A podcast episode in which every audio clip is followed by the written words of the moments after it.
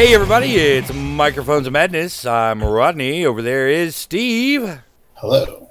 And today we are continuing our look at the career of Denny O'Neil with probably the most famous character he had his hand in, and that would be Batmanuel.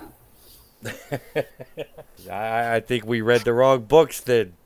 Should have been reading the tick. We are, of course, talking about O'Neil's run on Batman. Uh, we are talking about four issues, or five, technically. Five. Yeah. Because there's a, a tech in there as well. Uh, O'Neil's run on Batman lasted a lot longer than his run on Green Arrow and Green Lantern. And his impact on Batman lasted longer. Yes. Green Arrow to Green Lantern. Uh, so we kind of randomly selected five issues of between Detective Comics and Batman. Four of them are Batman, and one is Detective Comics. Uh, go ahead and run down the issues we're going to look at, Steve. Sure.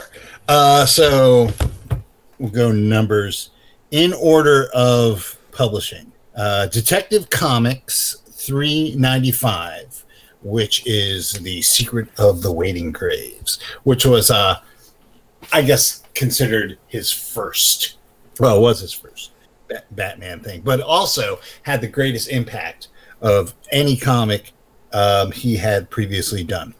Uh, then I cheated and may have um, read uh, the prequel to Daughter of the Demon called Into the Den of the Death Death Dealers, just so you you know.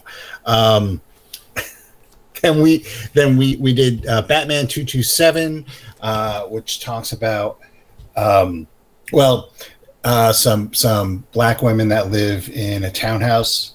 that was a great the, show. I like that show. I know. Uh, it's the Demon of Gothos Mansion, uh, one of my personal favorite Batman stories.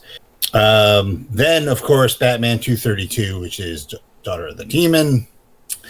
And then uh, one of the best Two Face stories ever written, Batman 234, um, The Return of Toothpaste. Twice as evil, twice as dangerous.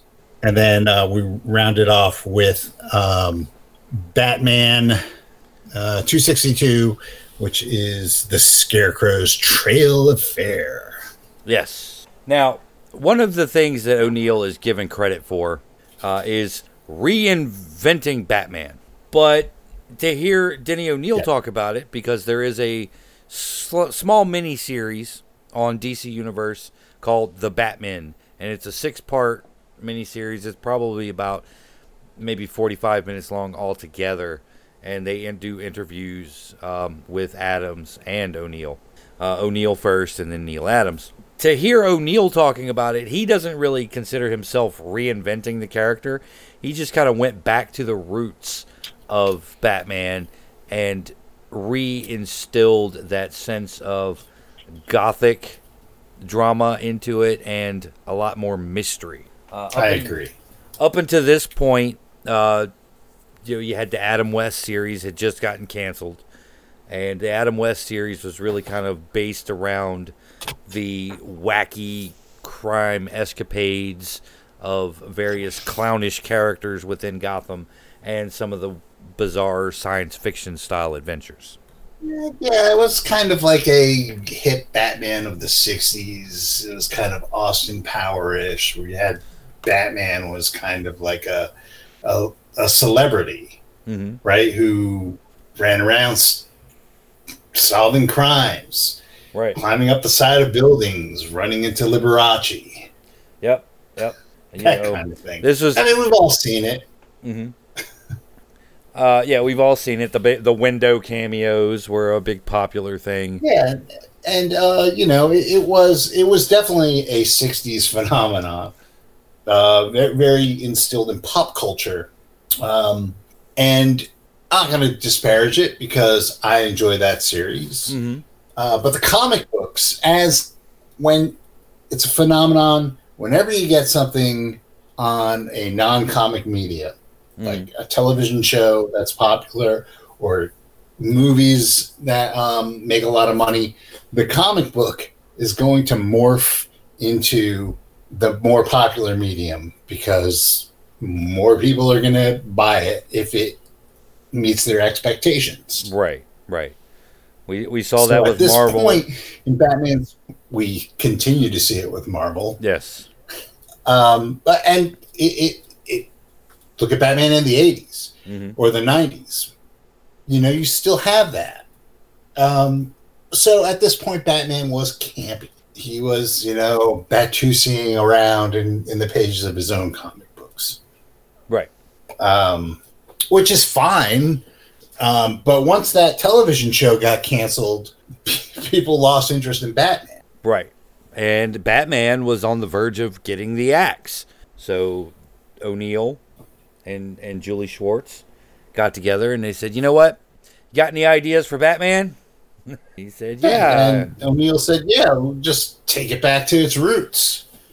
hmm And they said, "Well, um, they did a story for Tech, which is the secret of the waiting graves, and that started the whole thing. It was a little 15-page story in Detective Comics, and from there, it, it just blew up. And O'Neil's tenure as a Batman writer and later as a Batman editor uh, is is now legendary and kind of defined the character for an entire generation, perhaps longer. Um, yeah, and we are that generation.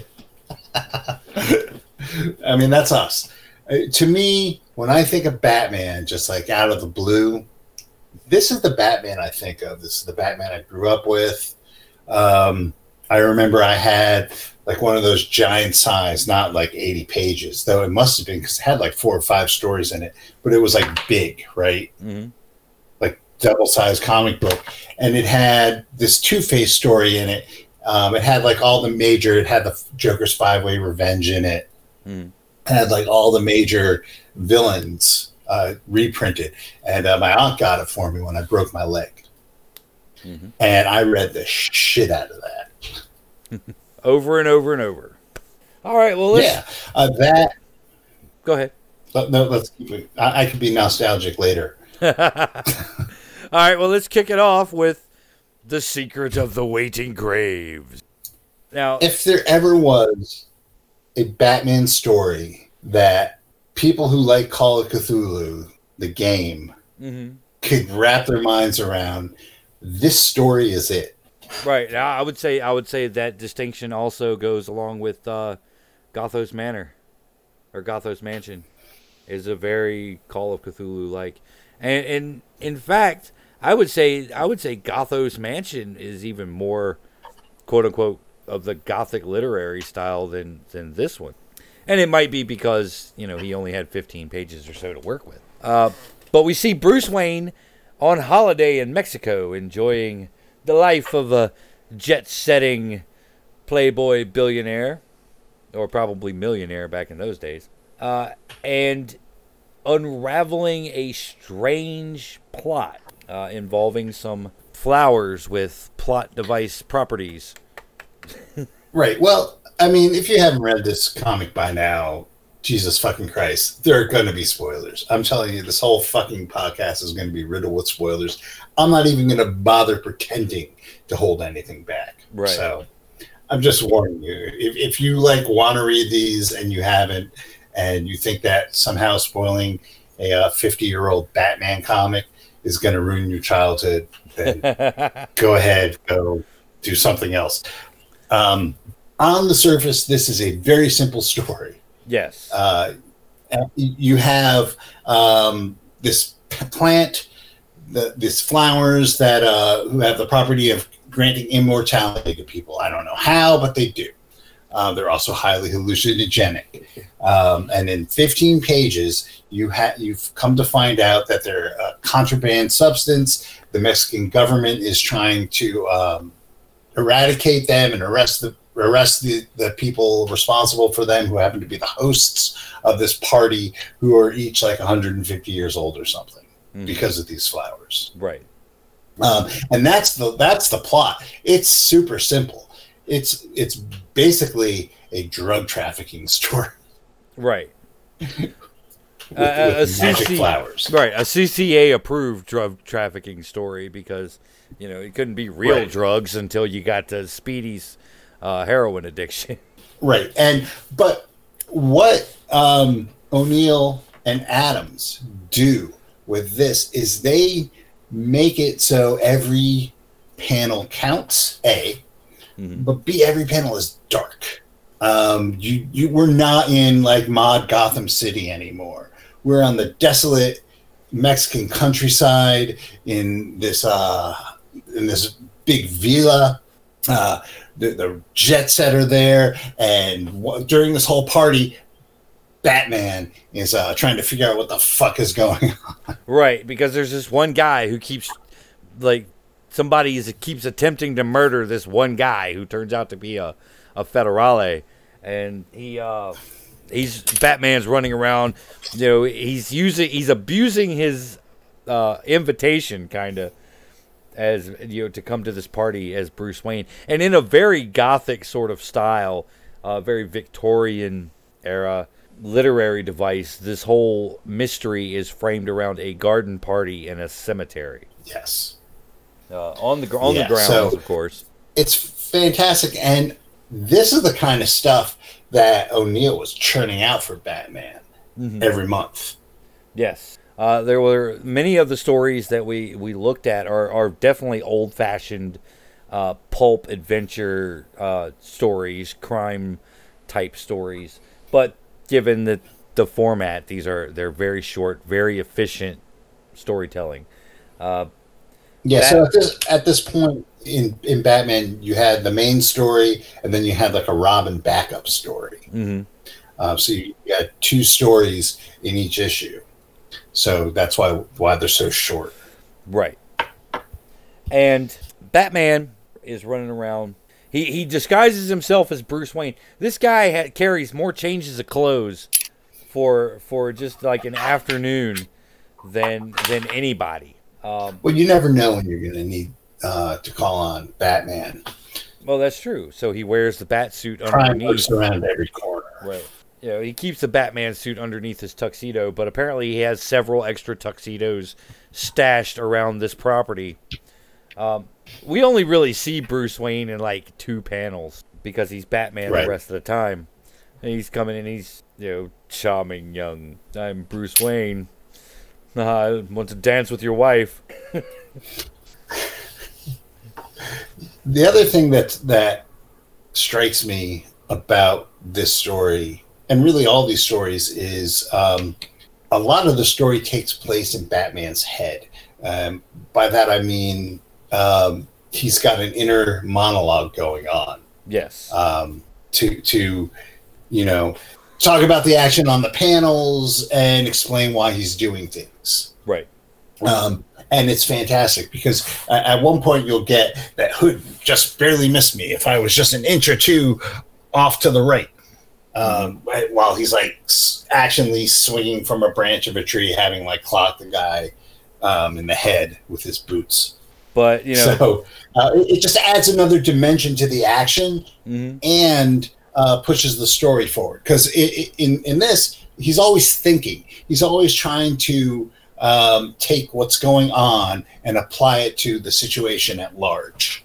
right. Um, and it, it's comic book version of detective work because you know that Batman is always thinking. He's always trying to to correlate the contents Mhm. and uh, come up with the answer. But in addition to this running monologue inside of Batman's head, uh, Batman talks some trash too. He, I mean, he, he really gets down and he's like, "Oh, you guys are pathetic. You think you can fight me with your little guns?" Yes. Then suck, thwack. Right. Huh, they I were think no match also- for the Batman. Yeah, I think I think you get like a, a little bit of arrogance in uh in this Batman, but I think a lot of it is more uh, to psych people out because yeah, they have guns. He's just a guy, In, in, a, in a funny costume. right? And he does a really good job of psyching people out. Now, you there you definitely have to suspend your disbelief um, a little bit because you're in the middle of Mexico um, and both Bruce Wayne and the Batman happen to be at the same party. Right. Two of Gotham's most famous sons. Now, they he O'Neil actually calls that out at some at, at during Daughter of the Demon when Ra's al Ghul, you know, deducts you know that that Batman is Bruce Wayne, and he's like, really, it's a wonder nobody else has figured that shit out. oh well, he also uh, turns that around on its on its head in Daughter of the Demon and says, "I knew who you were from the very beginning. It's no coincidence that Talia uh, mentioned her father, and then here you are." Right. so, I mean, it, it, it, does cut both ways in that story. Mm. Now we have Gothos Manor, Gothos Mansion. We keep we keep screwing up Manor and Mansion. Yeah, I, that's my fault. Yeah, it's I guess because we're thinking of Wayne Manor, which is uh, like, I don't know. I just it's I just remembered it weird from my childhood. I guess. Right now, this is one of those rare stories where something supernatural actually occurred, uh, and this this is like gothic storytelling. It's a it's a haunted house tale. Um, fans of Call of Cthulhu will be right along up with this one because it's also about a cult. cult. There's a cult. Right. Um, I think. Did you ever read? Um, what was it? Shadow of the Bat or Legends of the Dark Knight? That that um, it was a series in the like the late '80s, early '90s. Uh, um, I think that was Legend. Legends. Okay, yeah. So um, they ran one called Whisper, mm-hmm. right? Or the villain was Mister Whisper. Do you remember that one? Um, that had to do with no. Gothic architecture and blah blah blah. A- anyway, that is like a direct nod to this story. Oh, nice. Um, might have to go back and check that one out. Uh, might, that might have been the first story arc from from that run, but I digress. So, so yeah, this story is your classic gothic tale. Mm-hmm. It's got like the the old manor or mansion, Victorian mansion, um, haunted by its own past, uh, where, where, where horrible things right. occurred for many generations. And and like like all of these stories, it begins with a letter. Yep. Uh, I think it's Alfred's yep. niece sends Alfred a letter and he's like, he gets it, he reads it, and he's like, Master Wayne, this is something you should want to be interested in. Then he reads it and he goes, So, you want the Batman to take a look at this, huh? Yeah. He's a little cocky. and Alfred's like, Yes. He's like, That's a really good idea, Alfred. Glad you thought of it. Yeah, so Alfred's niece takes a job um, as a as a, a tutor to a rich family to mm-hmm. tutor their kids in a gothic mansion in the middle of fucking nowhere. and uh, strange things start happening to her, so she contacts her her uncle Alfred, who she who she knows knows Batman. Yep. So there you go. That starts it, and, and Bruce does it. I mean, it's basically his his father. Alfred's more or less his his father, the only parent figure in his life who ever did anything for him. So he, he goes to investigate. And yeah, so there's a cult. Right. There's a cult, and Batman and, thwarts the cult. But the greatest thing is like the kids that she was supposed to be looking after weren't kids, they were like demonic dwarves. Yes. I mean, it's like he really just was like, I'm just gonna open up the floodgates from every like cheap ass gothic 10, 10 penny novel I've ever read. Yeah, it's almost like it's almost like it's a Hammer film. Yeah, it's like a it's a tribute to, to like that that it's Batman by Gaslight. Mm-hmm. it really is, and we get to see you know that that that cockiness. You know, he jumps out as like, he's like, I'm not even gonna sneak up on these guys. I'm just gonna walk up to them and find out what's going on here. Hi there, fellas. yeah, it, it's such a great tale. I mean, and once again, it's pretty simple. I mean, it's basically uh, this this young woman was kidnapped by a cult who wants to sacrifice her to uh, bring their their demon on into the world. into the world, which you know his ancestors were successful at it, you know, some years ago. Um, but but Alfred's niece looks just like the former lady of the house who was sacrificed I mean, some indeterminate period of time ago. shit, that is the backstory to Mask of Nyarlathotep. What's that? The sacrifice? The, the this this story is the backstory with a happier ending to Mask of Nyarlathotep, more or less, More or less. um, it, with with Comics Code Authority approval. That's right. so you don't get like Hypatia math masters pregnant with the with the spawn of Nyarlathotep eating Right. her from the inside. You don't have it doesn't get that graphic, but more or less this is this is the backstory to, to oh, shit. It might even be the backstory to uh to Brotherhood of the Beast.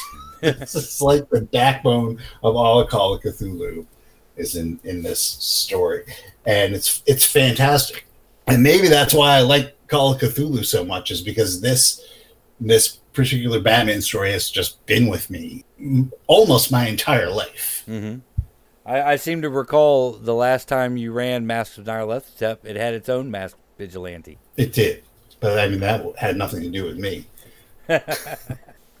no, so I mean uh, this is probably to me this story takes what O'Neil and Adams tried to do with their Batman stories and distills it into just like the perfect Batman story.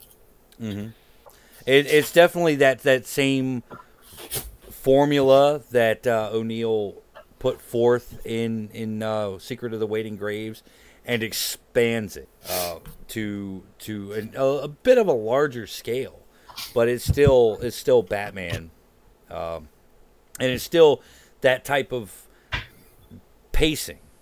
Uh, you know, because you had to back in these days, you had to finish that that story in twenty pages or less. Yeah, well, you had a well, you had a, a backup tale that Right. had to be run as well. Right. You had a backup tale, but also, you know, just unlike a lot of stories, particularly in more more recent times, you know, it's not like okay, uh, give me a Batman story over five issues. It's Right. give me a Batman story that runs fifteen pages. Right. Well, and, and it's funny because the backup story has more of that continuity story arc. Um, Right. The Robin story. Uh, th- so th- this whole time you have these backup stories of Robin, and he's gone off to Hudson University, and these are his adventures at university. But there's a they have story arcs and stuff. hmm Yeah, there's Um, more continuity. O'Neil O'Neil didn't write the Robin backups. He wrote specifically No, that's like Batman. Frank Robbins, I think. Yeah. I want to say Frank Robbins. Um, yeah, so uh, it, it's strange. Um, now, here's a, a bit of trivia. Julie Schwartz, the editor, uh, was a big Lovecraft guy. Right. So I'm sure O'Neil going in saying cults and you know dark mansions and supernatural, and I'm sure George Sold. make it happen. Make it happen, Jules. yep. And, and you know, listening to Adams and O'Neill talk about that that tenure on Batman and their interactions with Julie, um, yeah, are, are kind of interesting as well because it always seemed like you went into Julie's office and he's this like starch shirt, full suit kind of guy all the time. And he's like, "What do you got for me?" You gave him an idea, and he goes, "Well, that's terrible. What about this?" And they had like these sessions where they would kick ideas back and forth, and finally they would come up with something. Goes, write it, kick him out of their his office, Right. and you know, and it was it was like Julie Schwartz like had an iron fist on DC. He's like, "You write it, you draw it, get out of my office." Now the next one we're doing I got Uh, golf with Brit- Stan Lee. brings uh, the dynamic duo back together, kind of. Um, the daughter of the demon, Yep. uh, Uh, which this- introduces the the villain Ra's al Ghul. hmm Like the legendary Batman villain Ra's al Ghul. Um, who was uh oh, well it's kind of weird how Ra's al Ghul was like pretty big in Batman canon in the 70s mhm. and then kind of died off until Batman Begins, and then became another like big thing. I don't know. Uh, you I don't mean, really hear a lot of Ra's al Ghul outside of um, of the '70s work. Like I know there was like um, the he was a Justice League villain for a while, and you had like his like the Al Ghul clan uh, with, with all of his immortal children doing weird things all over the place. Um, I, I seem to recall that he was pretty uh, featured a lot, like in the the Batman 400 that arc that was going on around that issue, because uh, 400 was like the the culmination of that that arc where he he fought Ra's al Ghul the last time yet again. It's like the Who. Right, and I I believe that encounter ended with an uninjured Ra's al Ghul falling into a Lazarus, so he got kind of like amped up a little bit. You know, I the the the image from 400 that jumps out at me is uh, he falls into the Lazarus pit. He comes out, he takes a swing at Batman and like smacks his hand directly into a like a stone pillar or something, and you just see he pulls his hand back and it's all like deformed and the fingernails are falling off and he just looks at Batman. And he's like, "I've broken every bone in my hand. I don't feel a thing." He used to fight with Batman, but uh, yeah, Daughter of the Demon. This is the the first uh, appearance of Ra's al Ghul. It's also the longest issue in our selection because it is double sized. Because they didn't need to have a Robin backup feature. Yeah, it's all Batman. All 37 pages of it. Yep. And and Robin acts as kind of like the damsel in distress. He gets kidnapped in on the first page, and a, a photograph and a note is sent to Bruce Wayne at his penthouse apartment in Gotham City. And Yeah, if you've actually seen uh, the Batman the Animated Series episode, also called called Daughter of the Demon, uh, you basically read this comic. it was a pretty straight out adaptation. Yeah. Um, so Batman or Bruce Wayne rather, you know, he's got his Batman suit because he's still operating, even though he's in the penthouse apartment. But he's like, you know, I need to get some shit from the Batcave. To, you know, I, I need to, you know, I don't know why he didn't bring any of his like crime solving equipment to the penthouse too. What? Because it's too big. Yeah, and he just drives out. He needed The, the big guns for this. He needed the international crime database as opposed to what he could just do in Gotham. Right. Now, just so you guys know, in in this particular issue, the International Crime Database is a book that is probably a foot and a half thick that Batman actually flips through. Right. You know, he's at, uh, there's no bat computer with punch cards or magnetic tape though. It's he looks it up in a book. It's like, okay, you, dude, you have like the yellow pages of crime in your basement.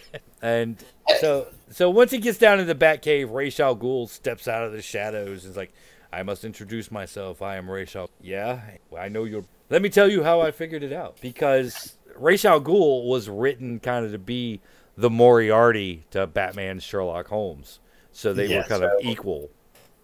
no no hero in all of comics has better villains than Batman because of the philosophy and I've said it before that you take the hero and you do the exact opposite Mhm. or you make um, the villain ridiculously like almost a Hegelian version of the hero, where all of his traits are are fine to the point of of just being ridiculous, Mhm. and that's how you make really good villains. And um, with Batman, they just and the Flash to a certain extent, but more Batman, they do it so well uh, because there's so many different facets to Batman's personality that Right. you can uh, hone in on. Um, but Al Ghul is the culmination of all of them. Right. He is Batman's like just he is Batman, but cold and calculated. Actually, you know, he's actually more like what uh, the modern version of Batman is. Right, right, yeah. Uh, that that makes a lot of sense. That he's that Ra's al Ghul is the Batman of Tower of Babel.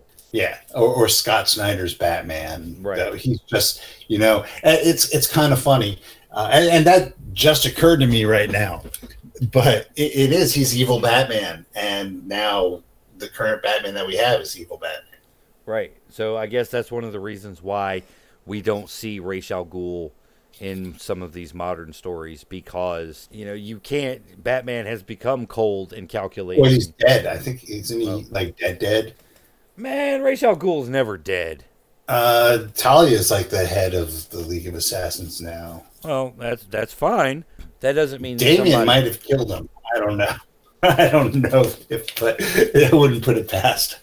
You know, I you know I, I don't care. Ra's al Ghul is one of those characters who can die on panel and still come back to life five or six issues down the road. every, I mean, that's every goddamn Batman villain. I know, but most most villains who die, you know, they, they fall from a great height and, and disappear into shadows or the mists of a waterfall or something like that.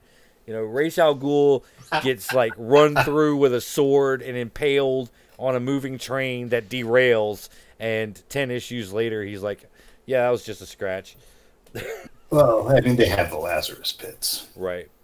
So I think it's only a matter of time, really, before another writer uh, gets into that Batman's chair and turns around and says, "You know what? Screw this three Joker shit. We're gonna bring back Ra's al Ghul." Yeah, get the three Jokers, but whatever. Oh man, But then we we we end up is like Ra's al Ghul comes up and he's got this proposition. He's like, "You know what?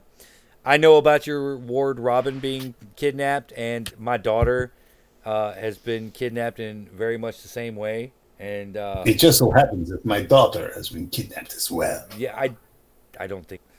Um, Hey, Ricardo Montalban. yeah, Yeah, we did re- miss out during Mo- Ricardo Montalban's life that he did not get to play Rachel Ghul. yeah. I mean, could you imagine that? It would have been fucking amazing. Absolutely amazing. It would have been. It would have been really fucking cool. It would have been Rachel cool. Ra's al Yeah. Well, there's a. Um, Isn't that a so I don't know Flash if you villain? read. Did you ever read Trinity? No, no, I didn't. In Trinity, Bizarro refers to him as Razor Cool, Razor. You am Razor Cool. Me hate you. more or less. Uh, and so he forks over this picture and he's like, "Oh, it's Talia." But it for a kidnapping picture, Talia's like striking a bit of a pose there. And Batman's like, "You know, do you mind if I keep this picture?" Slides slides it into his utility belt. Asking for a friend. It's, yeah, Al- Alfred really likes these sorts of pictures. Right. Well, it actually turns out that that um, Batman and Talia had a run-in uh, previously where she was kidnapped by. Uh, it's probably one of her brothers, uh, but it was the, the head of the League of Assassins. Right, cough, cough, cough, right. and uh, and Batman was managed to uh, rescue her, and that had it was uh oh, it was it was dark. It was uh, Damien Dark, Ah, and Now- uh, he ended up he ended up getting hit by a train because Talia may or may not have pushed him in front of that train. he slipped. she pushed him. Spoiler alert. He slipped. I mean, Yeah, I, so- tr- I tried to catch him, but you know, I accidentally instead of like grabbing his shirt or coat, I it, my hand wouldn't close right, and just like kind of made it a shove. But So, um, I mean, we all know what happens in the story. The long and short of it is that um, Ra's al Ghul is testing Batman right, right, because w- during their previous encounter, Talia fell for for big old Batman, hmm the old lug. She fell for him hard, and uh, Ra's al Ghul had to see if he was worthy of his daughter's affections, and this is how he did it. right, right. This is like this is like the the equivalent of of the asshole father coming out with a shotgun. Right. But I will So- kidnapping of my daughter and your ward. I will send you through a series of tests, one more difficult and diabolical than the last. Then, if you succeed, you may take her to prom. Right. and, and he does, and he goes on this like fucking like uh, Doc Savage style.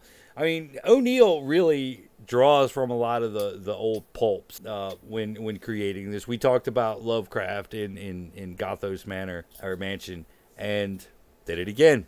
And now we have this one, and you had uh, uh, the Waiting Graves was very much like a, a, a Shadows kind of going back to Finger and Kane, borrowing liberally from Walter Gurley Batman. Uh, but this one is very much Lester Dent, kind of, you know, every step that Batman takes, the danger gets more and more uh, deadly. It's like each act, it's following that Lester Dent master formula where, you know, each act, the danger has to pick up. So we see Batman fight a leopard with his. Yes. And no, no Right, 'cause it's special like a- bat leopard repellent or any of that shit, right? Oh, he no. just straight up fights a leopard with his bare hands. Yes, he fights a leopard with his bare hands and uses it as an opportunity not only describe how he's going to fight the leopard, Right. uh, but how he's using this fight with, this, uh, uh, with the leopard to solve the mystery of what the fuck is going on. right. Right. This leopard was obviously trained. The leopard was trained, and the, the key, uh, it's so brilliant how he does this. It's kind of subtle. Mhm. And then and then O'Neil kind of plays his hand. So this whole time, uh, Ra's al Ghul's uh, bodyguard Ubu will not let Batman walk in front of Ra's al Ghul. Ra's al Ghul has to, you know, he gets the first fucking uh, pomegranate. Right. Right. He he's got to do everything first. He got to walk through all the doors first. Blah blah blah. Until the leopard, and then they just let Batman into the room with the leopard. Well, Right. Batman obviously figures this out because he ain't dumb. And after this encounter with the leopard, um, they make to go, and he makes a big deal of bowing and say, "Oh no, after you." Right. Not until not after before they find a map of the Himalayas left out on a desk Yes. with what the narration text describes as a barely perceptible mark left by someone with long well, it the, that, but that's his right that's his internal that. Batman says that because there ain't no mark. Right. But he already knows what's going on. So now he like says it just enough to play dumb. Hmm and let them lead him. right right. Meanwhile all of this is going on and Ra's al Ghul is just showering him. The man of your physical prowess is most impressive. Yes, because you fought a leopard with your bare hands. It's true. He did, and and meanwhile, that this whole time, Batman's kind of like Musashi, where he's just like sizing them up and going, "I can take them. You've already lost the battle." Right. Right. He's li- he's like he's like looking at Ubu. He's letting Ubu kind of like push him around a little bit. You know, Right. And he's like, mm-hmm. I'll recognize that jaw later. I'll commit that to muscle memory. And uh, so they go to Tibet, and uh, he's like, once again, danger happens. Batman gets to go first. They're climbing a mountain. You know, Batman, of course. You know, yeah, I've. Uh, I'm, I'm I'm a bit of an amateur mountain climber.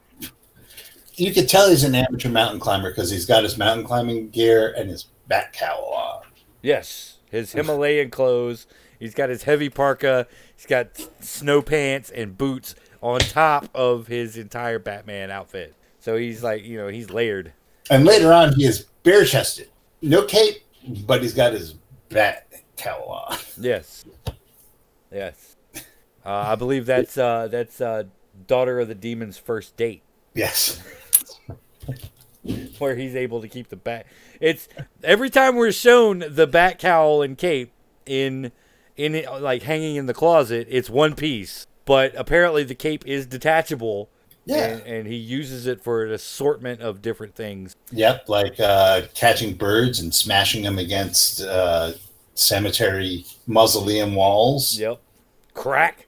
He's like, Batman doesn't kill, but uh, unless you're an animal. Yeah, he And will then- fuck you up if you are an, a hostile animal. Yeah, he, he broke the leopard's neck. Yeah, he's he's he's killed quite a few animals in this. And uh, so sniper fire. They're shooting. Ra's al Ghul goes down. Oh no! Oh no! Okay, Ubu's got him to safety. Now I just must swing out while stripping off this heavy parka so I can move fast. Right. That's a trick I learned from Barry Allen. I'm gonna Yes. I'm gonna strip so I can so I can fight this guy in the Himalayas. I'll tell you, I've gotten quite a bit of um, of mileage out of this whole Batman climbing the mountain in the Himalayas thing. Yeah, Just me personally. you like the Himalayas? Maybe we should not have read this publicly. Now everybody knows where like all my ideas for role playing all stem from Denny O'Neil's run on Batman. ah, there we go. Now we'll just have to figure out what is shoot the bad guy. Eventually, eventually, Batman defeats the snipers, is brought into like the lair of this secretive cult of the demon uh, to find But- Robin sitting on a chair, tied up. And, and it's it, at, it's at this point where Batman just decides to go full on cocky. He's Right. just like, let's just cut the crap. You okay, kid? Yep. Let's fuck him up. right? It's like unbridled rage. These are not men of violence, but when they do commit acts of brutality, it is furious anger and revenge. It is interesting how Batman and Robin interact as um as father and son, or you know, Mhm. ward or whatever, as opposed to uh, Oliver Queen and Speedy. Right. um, which is strange because uh, apparently, as you were telling me, Denny O'Neil does not like Robin. But he treats Robin with respect, and uh, you know they go and do their thing, and it's automatic, and they have their relationship isn't strained, right? Right. As opposed to when we talked about this last week, Oliver Queen and Speedy, or Roy Harper, um, kind of have a broken relationship. Yeah. Well, I mean, you know, he did kind of leave Speedy like blowing in the wind and truck off across the country. Well, I just think it's great that he could take two very similar characters because, for all intents and purposes, Green Arrow and Batman were the same character uh, for a very long part of their history up until this point. Right. um, and take take this, these similar characters and um, have their personalities and their story arcs go in completely different directions. Right. Um, be their relationships and their personalities, and it's not lazy. Um, I think a lot of other writers would have just done it lazily and just had yet another, um, you know, kid kid sidekick superhero relationship. Um, you know, cookie cutter, and I'm I'm glad that um, Denny O'Neil decided to put uh, a little bit of, of three dimensionality into his characterizations. And I think something that, that O'Neil did in particular in this issue that that went on to influence Dick Grayson's character development going forward um, was that while Batman is on the plane, he's recounting his own origin. Then he recounts Batman's or Robin's, or- and basically says that that he and Dick Grayson are really the same. Right, and and it's not uncommon. He, you know, he goes on to muse that this happens all the time to to you know a ton of people, which is you know why he does what he does, so it Right. won't happen, or to prevent stuff like this from happening. And and and really it's kind of like Batman took on Dick Grayson as a ward out of a sense of responsibility. And he's like you know what? Not only can I can I take this this kid in take care of him give him the life that he deserves I can give him the opportunity um, to make sure that it doesn't happen to the next generation. He's already prepping Dick Grayson to, to kind of take up the cowl a- as it were but he's also kind of trying to point Robin in a different direction. And and of course Dick Grayson later becomes Nightwing and he is almost figurehead kind of character himself. He is one of the greatest in the DC universe because he is possibly more experienced than any other superhero because he's been doing this shit since he was uh, like nine. Yeah, it's true. You know, I've often I've often said of the Bat family that you know Batman like raises these kids and influences these kids, but it's like um, Dick is a better fighter, and Tim is a better detective. You know, and and Barbara can do everything that Bruce does without having millions of dollars. So it's like he's training the next generation to actually be better than him. And that comes up thematically, periodically, depending on the writer. Right. Well, I think it just also here you you don't have um, the complete angst-ridden um, Batman. They don't concentrate as much on uh, the angst of it all and, and the psychosis. Yeah, he's he's definitely obsessed and driven, and that's it. He's more driven, um, right. and more of a reasonable human being. Um, and and frankly, it's a little bit more realistic. Right, right. He is more of a he's he's more of that Sherlock Holmes type of personality where yes, he's detached from the quote unquote, you know, the the real world where, you know, social exchanges and stuff like this. But he is. He is methodical and logical and he, he buries his pain underneath this facade of of being rational, methodical, figuring things out um, that's how he deals with the trauma of losing his parents or witness Joe Chill kill his parents. And he kind of mentions that to, to Ra's al Ghul as well. Um, that, yeah, he's like, aren't you angry? He's like, oh, I'm fuming. But, you know, it's, it's not the time to be. It's the time to be. Kick your ass. I'm, I'm flying a plane here, buddy. It's not time for me to be fuming. You know, I'm not going to get any air rage. no. and, and, and speaking and speaking of ways that Ra's al Ghul is dicking him over in the course of this adventure, right?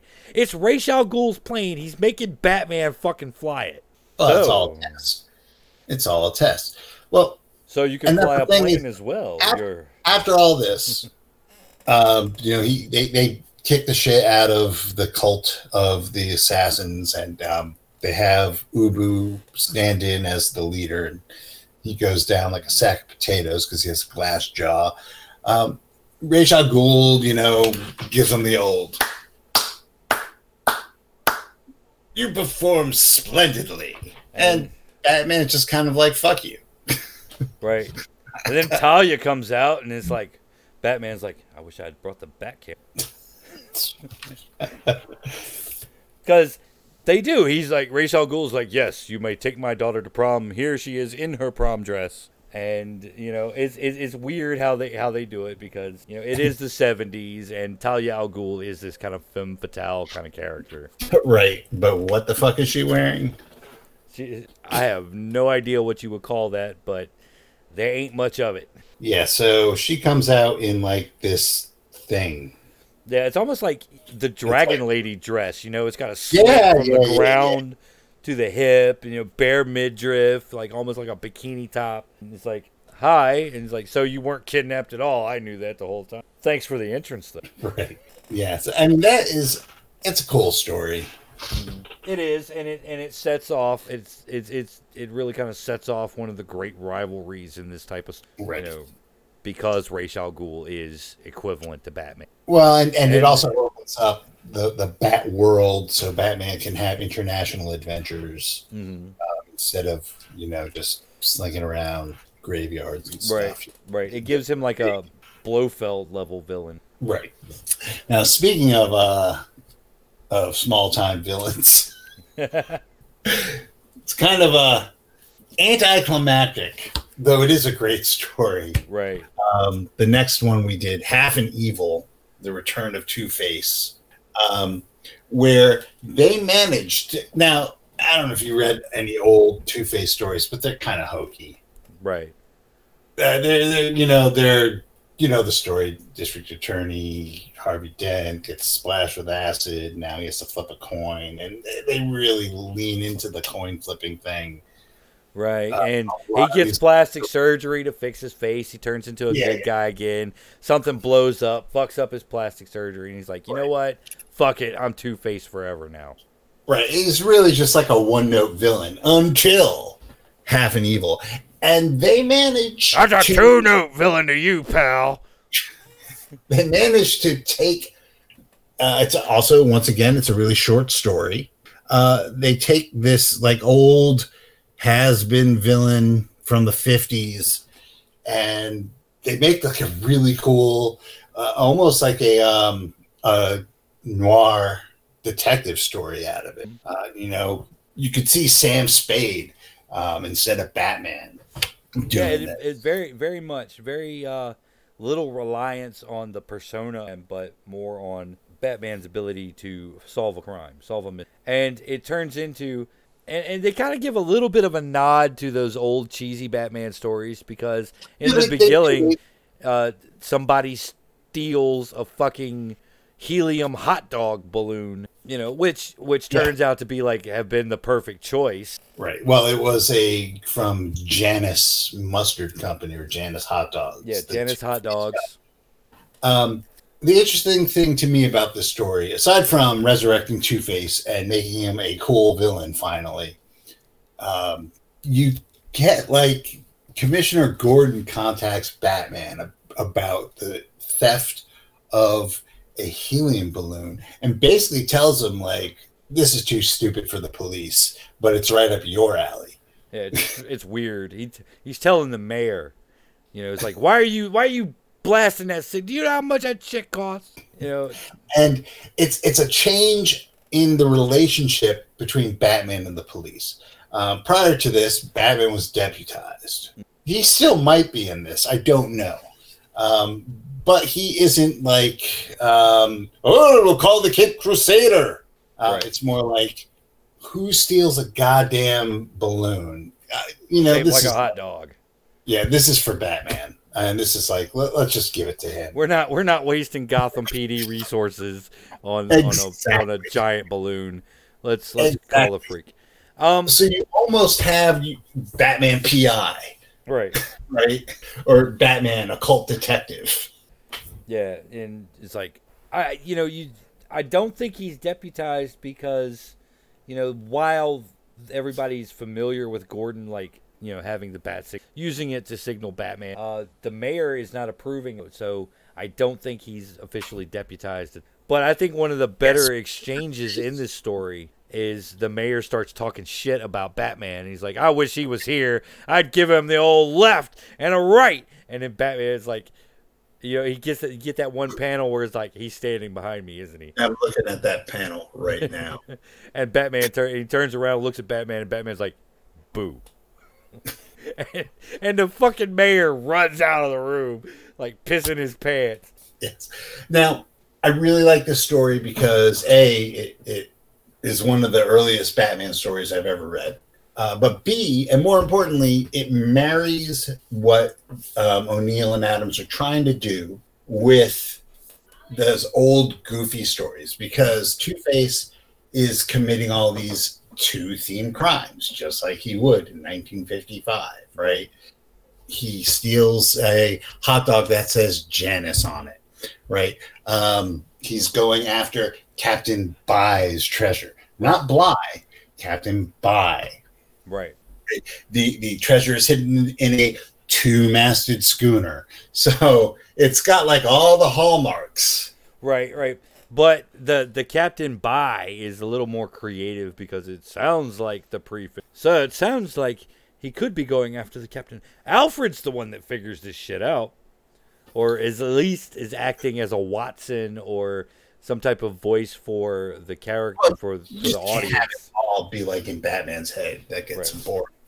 Um, and they, they also managed to make it dark. So every it, ex, with the exception of the broad daylight um, theft of the float, which I think might have been uh, used in the Batman movie. Bat, in that concept. Remember the Joker had the floats floats filled with Smilex. Yep, yep. And Batman stole one of. Them. Yeah. Well, he had one balloon filled with Smilex, one big balloon, and he used the Batwing. So uh, with the exception of that, this whole Swamp Thing. Right. Well, the, the rest of this thing, well, it would be Solomon Grundy if it's a swamp outside of Gotham. Um, takes place during the night into the dawn. Uh, so it's just fantastic. And the way they draw Harvey Dent. So, like, one of the things I do whenever I read a Two Face story is I always like take my hand, put it over the bad half, and see if they if he looks like a person, right? Mhm. And he goddamn does. If you do that, and if you put it over the right half of his thing, he looks like a demon. It's the art is phenomenal. Right. And you can also you can also kind of like hint at the dialogue by covering as to which half of Harvey's personality is doing the talking. Right. Because Two Face Two Face when he's when he's in his evil mode talks like a two bit hood. And when he's in his Harvey mode, he has he speaks a little more. The coin has decided the evil part of my nature Right. wins. And so Two Face must strike. Yep. And and I I always the thing about Two Face I always liked is you know he's not he's not like some of these other characters who are just evil for evil's sake. You know he does have that bit of random chance. It's like, do I shoot this guy? Flip the coin, lands on the you know, normal side, then you know the guy gets to live. Um, we see this used to great effect in this story because a homeless man gets caught in the on the mast of this schooner that Two Face is stealing the treasure off of. And Batman's like, "You're just gonna leave him there?" And he's like, "Uh," and he starts rowing. He's like, "I got the treasure. I'm getting the hell out of here." He starts rowing away, and he's like, "God damn it!" Pulls out his coin, flips it, starts rowing back. Well, it, it's um, it, that's also a nod to those old stories. Do you remember the one where Batman had a prepped uh, replica of his coin that he hollowed out Mm, so that it would only land on its side? right? Yeah, I, I vaguely remember that one. And, and there was one where he had like a bunch of, of two sided coins. Yeah, they did that one in uh, Batman Forever. They used that gag where he just like, Yeah, but I think into that his came from and I think that came from a comic, Well, I'm sure, but still, but yeah, because they weren't smart enough in Batman Forever to like do anything half as remotely clever as that. right. but I mean, it's still it's still an interesting uh, plot device that that Harvey can do the right thing or the wrong thing depending on and Right. and and really if you're writing a story like this right you can actually deviate and write both versions of the script and literally flip a coin yourself and see which outcome you're going to get and then like build that. the rest of the Like Philip K. Dick writing it Yeah. um, using the I Ching. yeah kind of but uh, yeah harvey dent comes back because he just cannot resist that compulsion to act as the coin dick and rescues the homeless guy. And he's like well what about me? I'm batman. It's like oh you're all i don't care what side of the fucking coin it lands on. You're always my enemy. Uppercut. Right. and so he starts a big old fight with batman on this boat which gives batman the opportunity you know not to outsmart him this time but gives him the opportunity to actually take out two because two-face if he hadn't flipped that coin would have gotten away with it Yeah. And when he had to be reminded to do. Right, right, and and so so, you know, Two Face is one of those villains that Batman. Yeah. He, he defeats him in his mind. Right. I expanded my muscle timing. Yes. That's definitely a, another one of those. I was the I was the Golden Gloves champion, boxing champion in college. Hold my ring. Hold my here, here, Arrow. Hold my ring. like why you see if you were me, Green Lantern wouldn't wear a ring to begin with. Yes, uh, it's it's funny how O'Neil depends so much on like these cliches and, and old pulp um, plots and, and stuff, and he he's completely self aware of it. And every once in a while, he'll make fun of himself for using for That, that using type of cliche. But uh, you know, back going back to Daughter of the Demon for a moment, because you know we talk about Batman's kind of attitude and his arrogance and stuff like. There is that one scene in Daughter of the Demon where he just loses his shit. He's like, "Look, motherfucker, I've been around the goddamn world, climbed a goddamn mountain. I'm freezing my ass off in this outfit, and I bruised my knuckles on so many chins that I've lost count. And you're gonna come with me at that crap? this weak ass crap." Of course, you know it was CCA, so you know some of the some of those words are deleted. But basically, that's Same. the sentiment. He didn't say motherfucker. No, he didn't say motherfucker, but you know it still would. It had the same impact. Um, Now, if, if it was Daughter of the Demon featuring Miles Davis, motherfucker every other word. Yeah, that, the last one we read um, from Batman Giant 262 uh, was one I had never read before. That's a motherfucker This- right The Scarecrow, Jesus Christ. Sorry, I meant Miles Davis. The Scarecrow's Path of Fear. It's his trail of fear. Trail of Fear. Whatever. Paths are for finders, trails are for So the the this story opens up with Batman chasing this dude through the streets of Gotham uh, because he knows something. He, he's like a Right. bank robber, and he's stolen this money and he's hid it somewhere, and Batman's tracking him down to find out where he took it. Well, it's uh, in, me- in media res for Batman. Right, right. We were picking up in like the middle of the case, or what would be the end of the case in a normal issue, if But not for no the one wants to interference of the sca- No one wants no one wants to see Batman beat the crap out of some rando punk. Right. Unless the rando punk happens to have inside knowledge of the whereabouts of Jonathan Crane. Right. But interrogating this guy in the alley, suddenly the dude is scared to death. And, you know, Batman isn't really thinking about it right at that time because, you know, his, his whole persona is about scaring criminals to death. Um, but then he's like, wait a minute. I'm kind of scared too. What's up with that? Am I scared to be beating this guy? I'm really afraid of beating the crap out of this guy. Something's going on. And a car tries to run down Batman, who leaps out of the way at the right moment, lands, and finds that this, his subject of his interrogation has died of fear. Uh, Gordon and the police department come in, and they're like, "Did you do that?" Uh, no, it was someone else. I think it was Scarecrow. A little bit of background information on the Scarecrow. No, that's the next thing that happened. Yeah, a little bit. backstory because um these villains haven't appeared in a while. It's not like um I mean these days, yeah, we know all about Two Face and the Scarecrow and Joker and all that. Mhm. But at this point, none of those were really being utilized. Right, right. And and according to Adams, that it was the creation of Ra's al Ghul that set into motion bringing all these other characters back. He's like, okay, we have the Moriarty, now we can send in the clown, so to speak. And Scarecrow, We can spit the clowns. yeah, and, and I think yeah, I, I think I know exactly what he was ref- he was being kind of literal. Joker's Five Way Revenge. Yeah, and you know he he considered the Riddler. Um, so you have Gordon. You know, Batman gives like the brief backstory for the audience and for the fucking beat cops out there that are like hanging on to Jim Gordon, and Jim Gordon's just like that guy again. Well, we need to find out where he is. So every the, the Gotham PD descends on this amusement park because Batman has figured out that well what the the clue he gave me you know would point at an amusement park. Plus I've been stalking this guy for like weeks now. He hid out not far from here so you know it, it has to be. And they're like well Gordon's like well let's charge in men. And he's like hold on a second.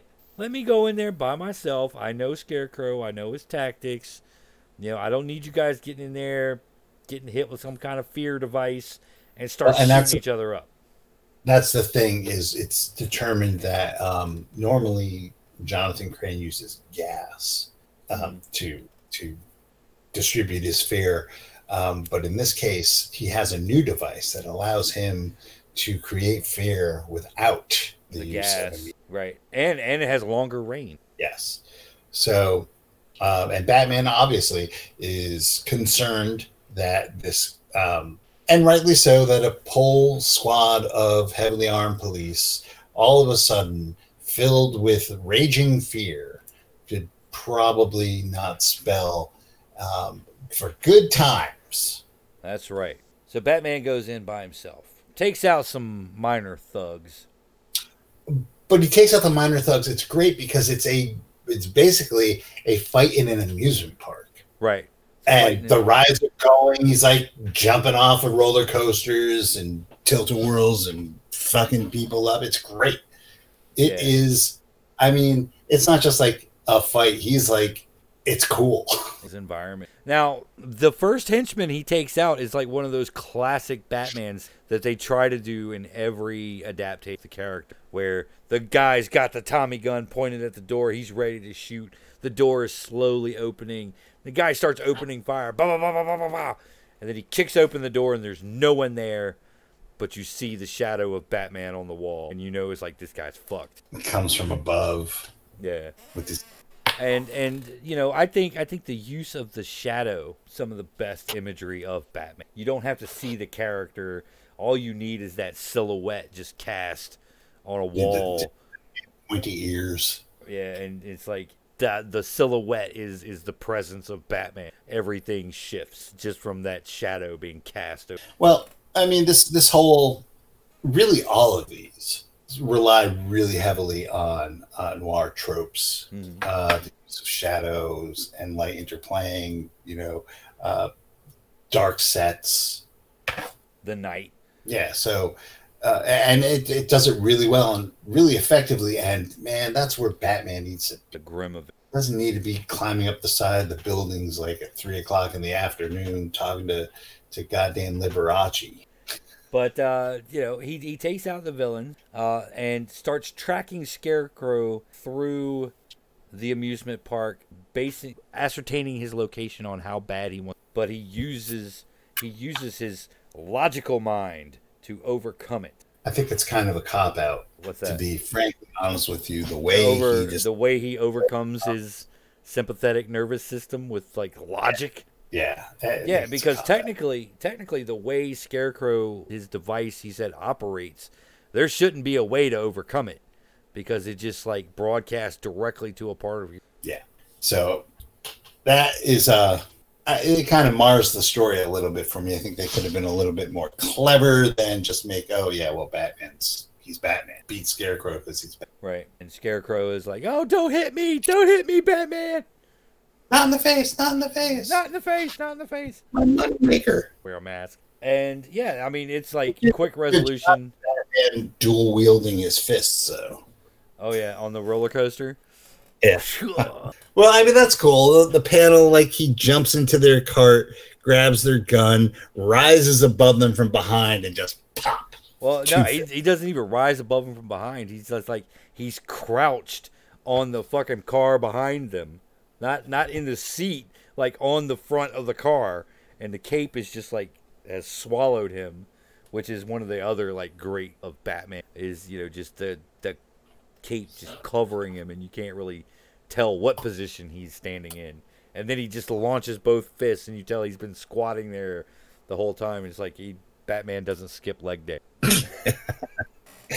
Which is why Terry Crews should play Batman. Watch me make Batman's wings flap. But yeah, but then like this whole like he approaches Riddler or Riddler, um, Scarecrow, and Scarecrow's like starting to feel a trifle uneasy. Nope, I'm calm as a clam, Scarecrow. Uh, crawling on your skin, Batman, fluttering in your belly. Mm, uh-uh. Just kind Nah, of bro. nah, bro. I'm all right. I'm good. in a way, yeah, it's kind of cool, but you know, it, it just to me, it just kind of contradicts. What's the point, Right. right? If he can just overcome it like that, I guess that's why Scarecrow switched back to gas. right. It's like, wow, let's drug their asses. Good old gas. You know where you stand with drugs. That's right. I know where I stand with drug. Weaponize Yeah, I mean, brown acid. Why couldn't Batman have done this with the gas? Just it just affects a different part of his brain that he doesn't have control over. You know, while while the Scarecrow is kind of a cool villain, it's like the the ways Batman comes up with to deal with him is always okay. He's got gas. Oh, it affected me this once, but you've already dosed me with it. I'm, you know, I've got bat immunity. Or Right. You know, I've been taking doses of your fear toxin every day, micro doses of your fear toxin every day for a year, right. kind of thing. Yeah, he actually did that one. Yes, he did. I continued. I kind of like it. now, there are plenty of more. I dose Of- Robin too, and we trip balls in the Batcave. Sometimes Alfred joins in. Would you like some orange juice, sir? Aunt Harriet, who, by the way, is still around in all of this. Right. Well, she's mentioned. um, yeah, so there are a lot of these Denny O'Neil, Neal Adams, Denny O'Neil with other artist stories of Mhm. Batman. He like was the Batman guy, much like Scott Snyder is today. Right. Denny O'Neil was the Batman guy because he got it. He did it really well. Right, and he took a character that was on the chopping block and turned him property. You know, Yeah, and and really he did it by just mining what he what he knew. Right, so uh, it just maybe it's like a perfect storm thing. So you have a guy who is a crime writer. He he gets it from that angle. right, right? A realistic version of crime, not like a, like if you or I were to come up with like some crime plot out of the air, because like I don't commit crimes much, and I don't. Uh, I'm not. If you asked me how I would go about robbing a bank, I would not know. I point blank, I don't know. I, I have no idea how I would do it. I cannot confirm or deny. Okay, but Denny O'Neil, maybe he doesn't know how to rob a bank, but he knows a guy. He's written stories about guys that have robbed banks. Exactly. So he can give you like a more realistic version of crime. So that's great.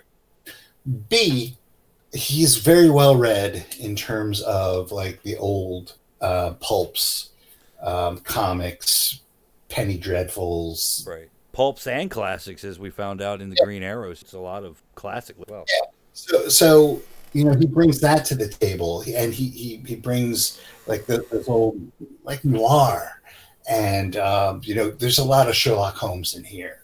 Um, you know there's there's Doc Savage, um, the shadow. the shadow. Call fucking Cthulhu's in there, you know, H.P. Lovecraft, and and he just like melds it all together to create just this environment that's rich for storytelling and plopping um, the Dark Knight detective in there Right. is perfect. It's just a perfect place for Batman to be. Right, because that's that's really Batman's that that's his milieu. Dark and crime ridden. He's dark and filled with crime. And But and- it's not even like that. right. it's he's not not, even- out on the. It's not like it's not like uh, Spider Man who is like who catches bank robbers right after they rob the bank. It's you know Batman or Batman is the guy who they this person stole you know broke into this museum and stole one Fabergé egg. Why that particular egg? And and that's the type of crime that Batman solves. Is it's a strange kind of Right. that that he does, and it's one of those off the wall sort. I'm sure he's well read in a lot of the mystery. Christine Hammett and Marlowe, uh, Chandler, Raymond Chandler. Right. You know, so he's he's got this rich tradition uh, to to draw upon that really a lot of writers don't. Well, I don't know if they have it to draw upon or not, but they they don't because now, and I mean, now comics are action movies. Um, you know, especially superhero comics. You know, they're emulating the movies that make a shit ton of money. You know, Batman Begins, uh, Dark Knight, Dark Knight Rises were huge movies, so of course, Batman is going to be like that Right. the Batman on paper is going to be like that, right? Mhm. The fucking Avengers, right? Right. Why would you continue to write uh, these characters the way they've been written when you're making money hand over fist with these movies? That's And true. you could a shit ton more comics if you have the same Captain America that's in the Avengers movies be in the comic books. Mhm. So, um, I mean, the, if, if you if you look at it that way, it makes sense, and it pisses me off. Um, I think they should be separate. Um, and well, you know, I can't stand superhero movies, and this is one of the reasons why, to be perfectly honest, Right. Right. because they like have made comics unreadable. Well, yeah, I mean, you know, but on the other hand, you know, yeah, you're missing that part of the character, but the way Scott Snyder does it apparently does it well enough that Batman is like a consistently number one title. yeah, well, people like it, and Yeah. you know, I'm not going to deny them that. I, you know, more power to them. I'm not going to read it though. Right. Uh, but like and i'll complain about it and tell you it's crap but i mean if you like it you do you Right. you get a bowl of soup with that hat oh but it looks good on you Right. Now, I would like to see. I would like to see something done the the more modern uh, comics where we do mystery that it takes weird because and I think with the right person, you could do it, and it would still do as well because people still like the proceed. And I think if if somebody came along and wrote around Batman, that it would probably Is maybe that what Gotham's supposed to be? there's no Batman in Gotham. Uh, Commissioner Gordon's Batman's a kid. Through, start seeing him until they do a, like a little bit of a time jump, year one style Batman. Barely. Yeah, that's my that's my thoughts on it. I think, and and and perhaps perhaps it's not comics that should do it. Maybe somebody should write an actual Batman novel. I'm sure they have those. Uh, I know don't there. I know there's a couple of them out there, but I think you know. you get a Batman novel like this. I don't think this character is. I think we've we've gone past it. You, you think, think you've moved past Detective Batman Oh, to the point most where you couldn't revive him? now he's just going to be a psycho. He is basically one step away from the criminals he puts being puts into Arkham. People like that. That's what they want, and that's what they're going to get until the next thing comes along. You know, there's going to be another trend.